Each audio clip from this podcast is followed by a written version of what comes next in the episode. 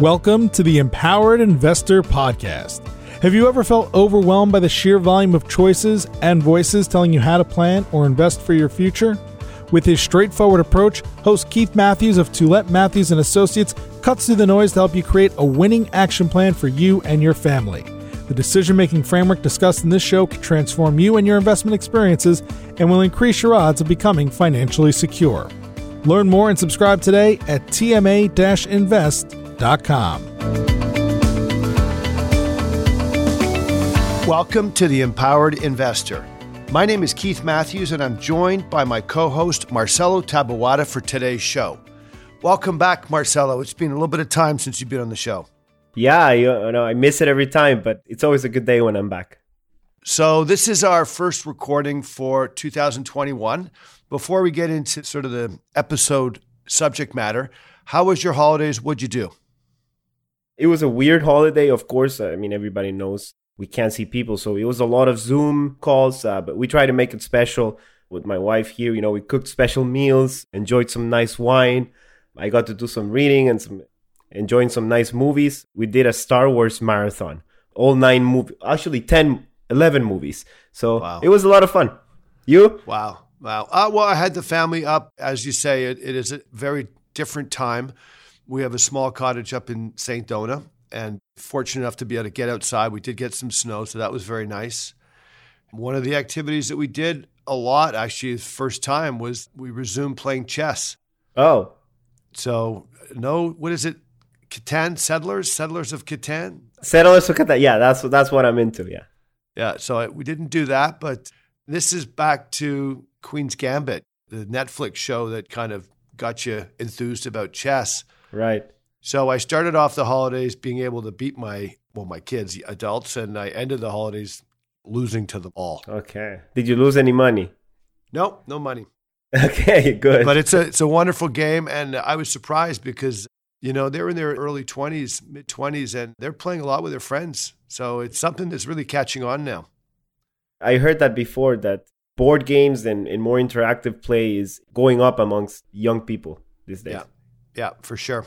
So listen, on to the show. And for our listeners, what we have decided to do for 2021 is structure our month with two shows. One show would have a guest, and the other show will be speaking either with Marcelo or Ruben or myself, maybe even Lawrence, uh, but we'll be speaking about current events We'll be speaking about issues that are going on in the investment business, the planning business. We might be sharing some insights and stories in terms of what we're seeing with clients, but we'll try our very best to make it topical and informative. Today's show is going to focus on what we thought were the surprises for 2020. Marcelo's got three surprises topics, and then I've got a few at the end. We'll be talking about interest rate levels, how low they are. We'll talk about what that means for investors. We'll talk about FANG stocks, technology stocks, some of these big growth stories. We'll talk about some of the gambling and the speculation that might be going on in the market as well. Right. So, Marcelo, when we think about 2020 for you, what were some of your top surprises for the year? Yeah, you know, it was an extraordinary year. You know, I think back of when the pandemic started and how quickly the world changed in like two to three days. I mean, I think it was middle of March. We were like normally going to the office, and after two three days, we were like back home, locked in, trying to figure out how to work from home. But on the investing side, I think I have three things. So the first one for me, and this one has been a trend for a while, but the levels that we've seen in 2020 really surprised me. And I guess it goes hand in hand with the economic situation, but it's interest rates being at low record levels. And I'm sure you can relate to this, Keith, because you were a bond trader, right? But last time I checked, when I was doing the research for this show, the 10 year yield in the US was at 92, so 0.92. Germany was minus 57, minus 0.57. Canada was at 0.70.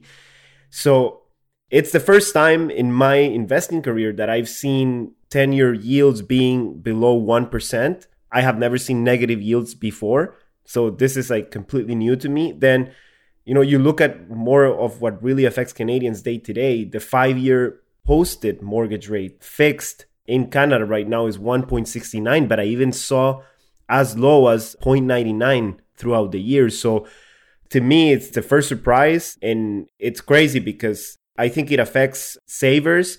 But if you're a borrower right now, there's never been a time in history that borrowing is this cheap.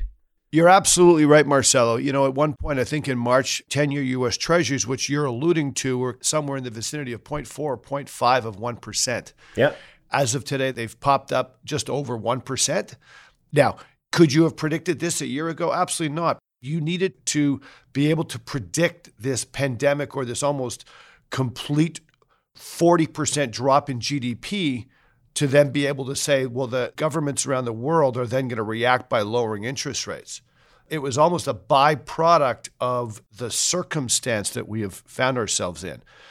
But that interest rate for financial people, as you very well know, is critical. It's not just for home buyers, it's for everybody who evaluates the price of securities. That interest rate affects so many different asset prices.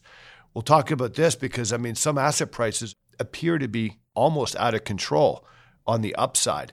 A lot of people are commenting that it's the interest rates that are driving some of that anyway.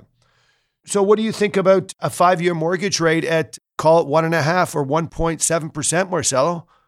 I'm going to talk about this in my next two surprises, but I think it's directly affected the way people behave when they're buying a house. I mean, all of a sudden, if you can't afford a house at 500,000 and at a posted rate of let's say 2.50 you could only do so much now at interest rates being this low and your monthly payment going down you're obviously going to tell yourself you know maybe i can afford a bigger house so i think it's definitely had an impact on the housing market and the way people behave towards buying a house well, talk to us about housing prices. I know you've got that. I'm kind of jumping the gun here. You got that as your third point, but what went on with housing prices in Canada last year? I'm going to jump right away to number three here. We'll go back to number two after. But I was listening to a podcast on the front burner. It's a CBC podcast on May of 2020. And they had an expert on real estate, and they have Frances Donald, who's the chief economist at Manulife.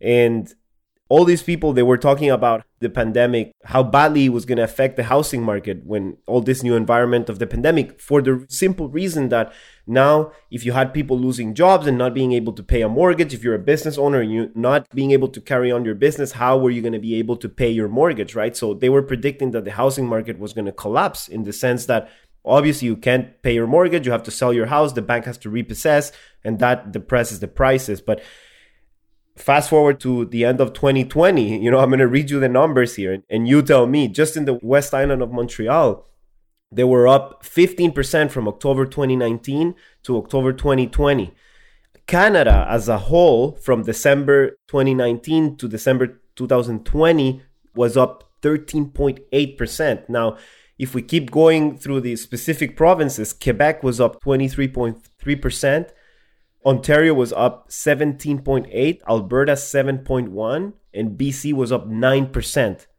This is crazy. It is actually amazing. I think part and parcel, interest rates went down, but also people's attitudes changed, maybe emotionally and maybe just through what they wanted. Discretionary spending was diverted from other things into things like I would like to have more of a home. I would like to have a home with a backyard if it means me paying a few hundred dollars, maybe even a thousand dollars more a month for the access of that home, I will do it. Well, a thousand dollars gives you two hundred thousand dollars more purchasing power on a mortgage. So people are thinking more cash flow based and also diverting some of the spending into more sort of this feeling of being secure and safe in your home and having more space. So it's probably a combination of both, but you're absolutely right nobody would have necessarily thought that homes would be up 15%. In fact, you take an environment like the pandemic where there's so many individuals that are affected by this, there's so many businesses that are struggling. You know, here we are in January. You ask Canadians, tally your net worth. And between a home and then add the investment portfolio, which depending on the types of investments that you're in, you might be up 5%, you might be up 10%, you might be up a lot more than that depending on the risk you took. But who would have ever thought that in an environment where you had a pandemic, your net worth, your balance sheet would go up 20%? You know, to me, the implication here is, and I think this has been recorded as the wealth effect that home prices have created in Canada. And the last time I looked at the uh, debt levels in Canada, every Canadian had debt of about $1.76 for every dollar they earn. So that means that what happens is if your house was worth 500,000 and now it's worth 800,000, you feel wealthier. So you at this low levels of interest rates, you tend to feel, oh, maybe I can spend in that renovation. Maybe I can spend in that item that I want. Now we can include travel in there because it's not available. But I think that creates an effect that people feel more wealthy than what they are without having materialized that wealth in the house. And that creates even more debt. So what's worrisome for me is that if we end up getting a recession later on, say 2022 or 2023, this could have a really bad effect in the economy at large. Oh, absolutely. I mean, this is what economists worry about, which is inflated asset prices and the ramifications of that later on when things change or have a little bit more challenge involved. Those are two great points, Marcelo interest rates and home prices. Right. Some major surprises and some major shocks for 2020. What was your other one that you wanted to put forward to the listeners? The other one is not going to be a surprise for people. It's the rise of the FANGs. And now, you know, the FANGs, it used to be a four letter acronym and now it's a six letter acronym. So that it's F A A N G M. Hang on, Marcelo, hang on. What is a FANG? So the FANG is the acronym for the four stocks being Facebook, Amazon, Netflix, and Google. Now there's six letters in there, so it's Facebook, Amazon, Apple, Netflix, uh, Google, and Microsoft. How do you pronounce the new name now? Oh my god, it's a Fangm, I think. Oh. That's my uh, lame attempt to it. So that was surprising to me. We've seen these companies do well in the past. I think nobody can deny the rise of Amazon, Netflix, and the effect they've had in the way people consume and the way people behave.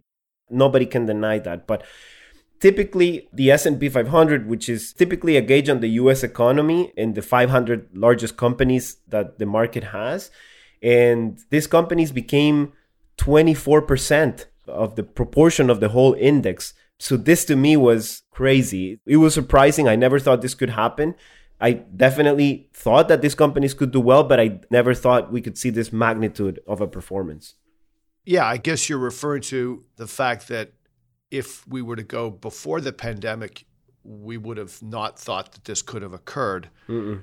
People can now maybe justify it or think the story through because of all the closed economies we have and the reliance on technology.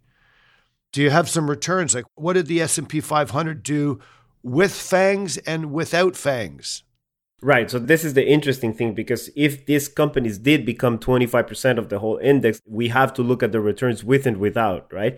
So if we look at the returns from December 31st, 2019 to December 31st, 2020 with the whole index, so the S&P 500 completely, the returns were 18.3%. If we exclude those six companies, the FANGs as we call them, if we exclude those, the return was 10.01%. So that's an 8.2% difference. Yeah, this speaks to the idea that even though the market with these FANG stocks was elevated, when you start taking them out, you start seeing a very different market.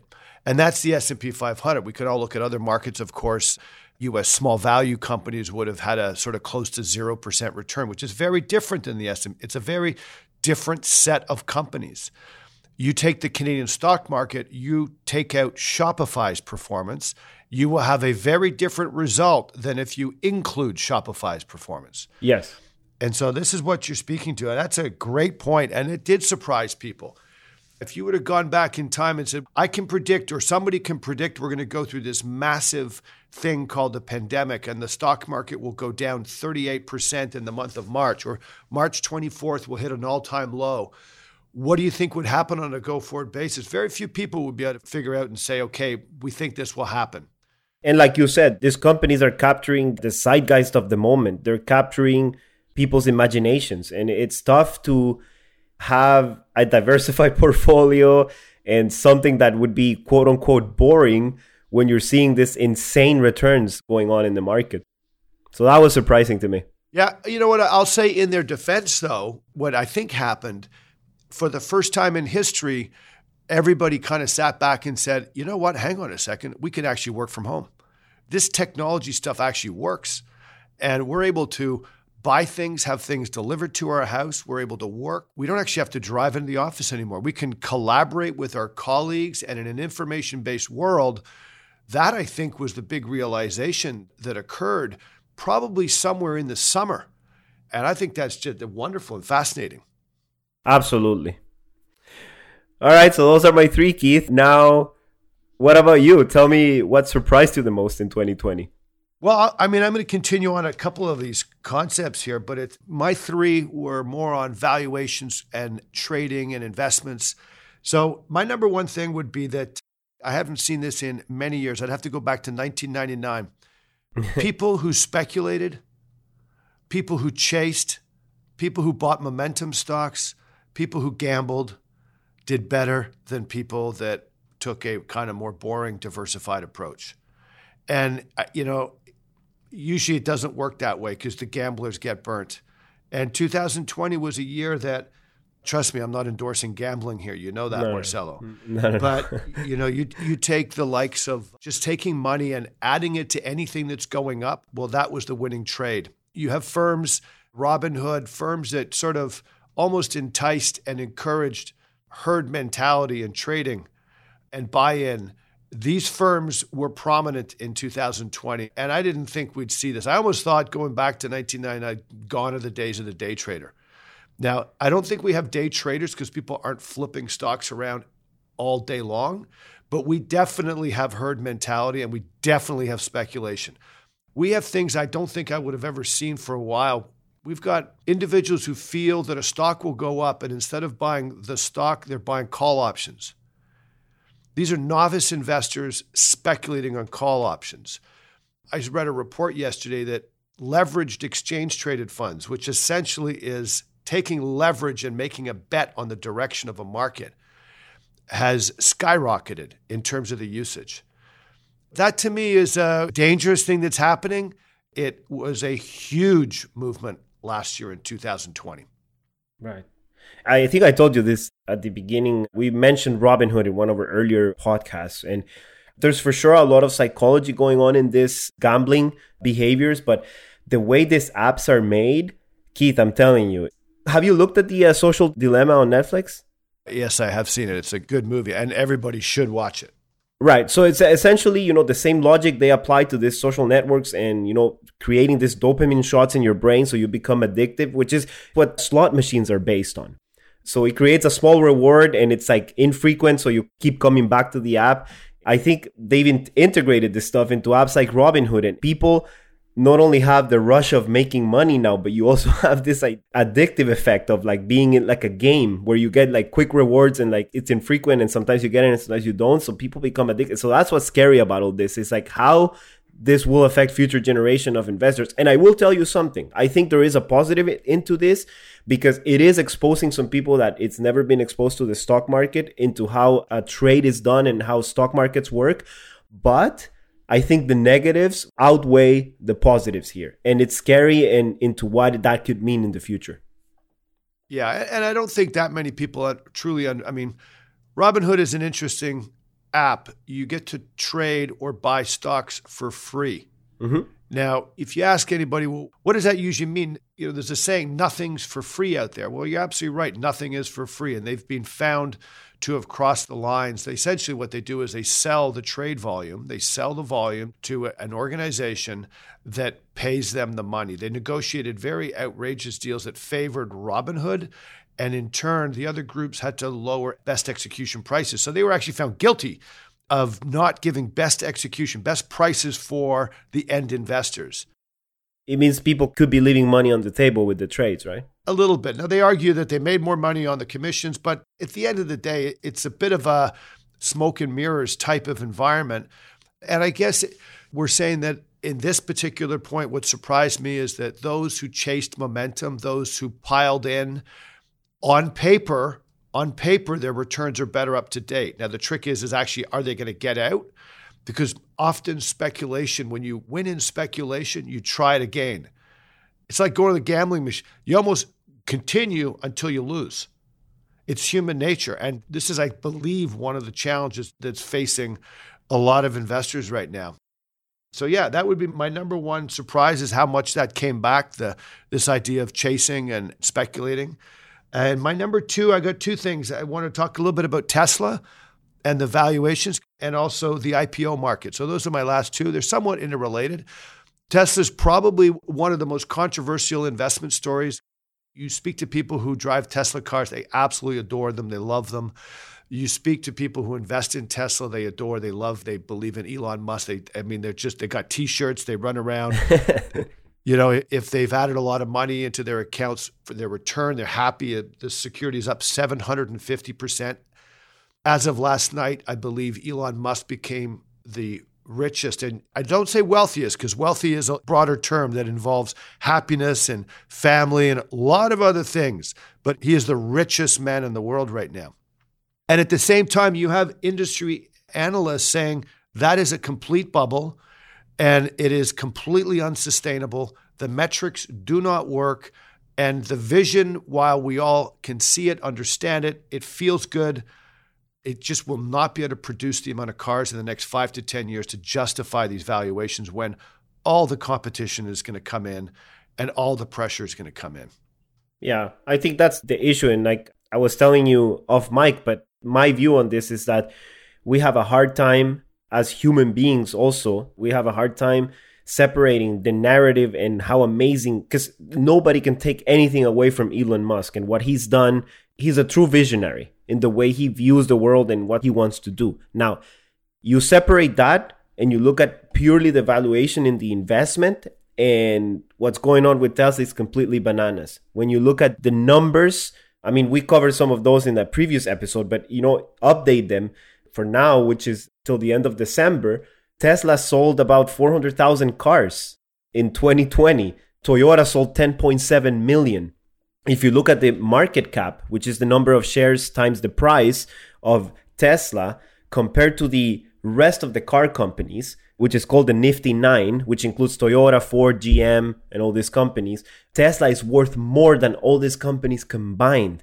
And the issue here is that you're not only paying for an extremely overpriced asset, but all these companies that Tesla's competing against, Tesla doesn't have any first mover capabilities anymore. All these companies are investing heavy amounts of money into electric cars. So, I mean, will the expectations come through in the future? Nobody wants to predict. You know, we're not in the business of predicting, but I see it extremely hard. Well, Elon Musk probably, you know, if you go back two years ago, remember there was a controversy with the SEC and he tweeted out that he was going to take the company private.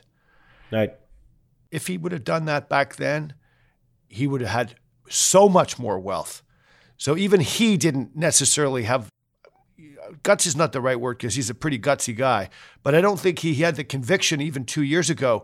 I don't think he could see how successful this was going to become two years ago. Otherwise, he would have forced that company private because he could see it. I mean, the electric car industry, it's a whole podcast, or, you know, you can even write a book about the whole industry, but if somebody can do it, it's Elon Musk, but it's not a slam dunk that he could do it, right?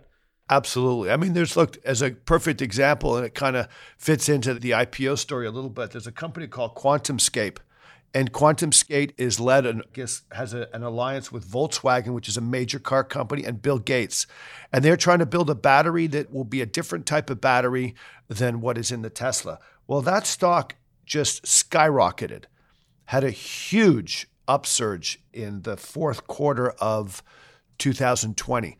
Now, if that stock price is correct, that means trouble for Tesla in the future.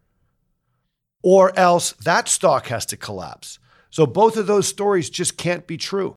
So they're contradicting you, you're saying? They're contradicting and they're heavy competing. They're competitors, heavy competitors. So, you know, people in the market are just chasing after all these incredible stories, these incredible concepts they're paying huge prices for them. And the reality is, is when you typically pay astronomical prices, your future returns aren't great. I think about me buying a house at 10 times its value, you know, the likelihood of me making money in the future is it's going to be hard. You're absolutely right. I look at these valuations and, and I was around as an investment advisor in 99 and 2000 and there's a very different market. That was an internet-based market, but we had something back then Marcelo called the Four Horsemen. Have you heard of the Four Horsemen? Well, I know it's a biblical story in the apocalypse, but what? So there's always these names, right? There was the Fangs today. Back then, in the year 2000, it was the Four Horsemen. Right. Microsoft, Dell, Cisco, and Intel. Okay. And everybody back then said, well, the Four Horsemen, these are winners. You can't lose with these stocks. And they're major names. Everybody needs them. So think about it. Intel, everybody was using computer chips, and Intel had the monopoly. Microsoft, Dell, Cisco. Cisco was doing all the telecommunication. These were enormous names. So if you bought those stocks at the high of the market in 2020, two out of them, Cisco and Intel, 20 years later, are still 30% below those levels. Oh, oh my God. That's not good. Even if you bought a company back then like Microsoft, which has done extremely well in the last four or five years, you then, at the price that you paid, had to wait 16 years to get back in the money. I mean, these are enormous time periods. If you bought Amazon, I mean, everybody knows the success of Amazon through the pandemic and through actually what they do. And they're a beautiful company from an execution perspective. But Amazon in the year 2000 was somewhere around $100. Four years later, it was a $7 stock. People forget that that happened. Today's generation of individuals that are chasing securities didn't live through that. And the narrative is so incredible in terms of, well, we're in this new world, and we may have shifted into a new world. We may have shifted into a world that now relies more on technology. But do the prices make sense? So the Tesla valuations for me was, and some of these big names was a big piece. Yeah. The IPOs was the last surprise. Yes. I look at some of the IPOs, it was the biggest year we've seen, really, I think, since 2000. I saw a report this week that if you looked at the IPO performance up until 2017, IPOs had produced negative results. So all of a sudden, we're in 2020, you buy an IPO and you're up 100% day one. oh my God. Yeah, those are the times. So, and in particular, there's a lot of discussion around Airbnb and DoorDash. And there was a wonderful article written in the Globe and Mail by Tom Bradley. And I read it and I said, he's making a great point. One of these stocks needs the economy to shut down and stay shut to really thrive and blossom, and that's DoorDash. And Airbnb is about travel and doing the opposite and opening up the economy. And they both boomed. And it's hard for both to boom because the economy's got to do one or the other, kind of muddled through maybe, but at the end of the day, one will happen. So for me, that was huge, Marcel. This whole sort of rush to get into IPOs, and we haven't seen this in many, many years. I think 2020 was the all time record of the number of IPOs. What we saw in the markets and how they bounced back after the March dip, it's for sure a lot of people pushed for the IPOs because they wanted to cash in. I have no doubt about that. For sure. It's momentum, it's, it's chasing. It's absolutely chasing. So those are my three sort of surprises that I wanted to add in for a review of 2020. So we've covered six today. What is your takeaway? The one takeaway for me is if you're an empowered investor and you've been listening to the show and you're doing all the right things with your investments, you're diversifying, you're making sure you're investing in the proper vehicles to make sure you have financial security. I think this feels somehow like you're in a race and somebody's driving a Ferrari who's a high octane, top of the line speed car, and you're driving a Toyota Corolla, you know, which is reliable, good value. So if you're that investor, I think you're feeling like you're driving in the Toyota. But I think you know what can happen with a Ferrari, right? It goes extremely fast, but it can crash easily. You can die, and, and it's high risk. So that's my takeaway that you feel like you're in the Toyota right now, but over the long term, that's the right thing to do. It's the proper thing to do. And it's the hard thing to do because you're seeing all these things flying through your window. But if you stay the course, you'll be happy in the long term. I think that's great. And I mean, I would add to the Toyota, maybe it's a Volvo or, you know. yes, yes. You get the point, right? Yeah, broaden out the narrative a little bit. I completely agree. And my takeaway, I guess, would be uh, valuations do matter when you're keeping the course, staying the course, building a diversified portfolio, stay on top of your valuations. Because if you're chasing valuations, When you buy valuations that are very high, you typically get really, really poor results thereafter. When you buy companies with very low valuations, you tend to get higher expected returns. And that has worked for many, many, many cycles. So I would encourage listeners to grasp onto that as well. So, Marcelo, great show. Thank you so much for returning. You'll be with us for the quarter as we do these sort of monthly updates, and then we'll interchange with a guest. So, thank you so much. We'll see you in our next episode. Looking forward to it. Bye bye. And so, on behalf of Marcelo, myself, and all of us here at Tulett Matthews and Associates, we'd love to extend our best wishes to all of our clients, our friends, our family, and to all of the listeners the very best for a healthy and happy 2021.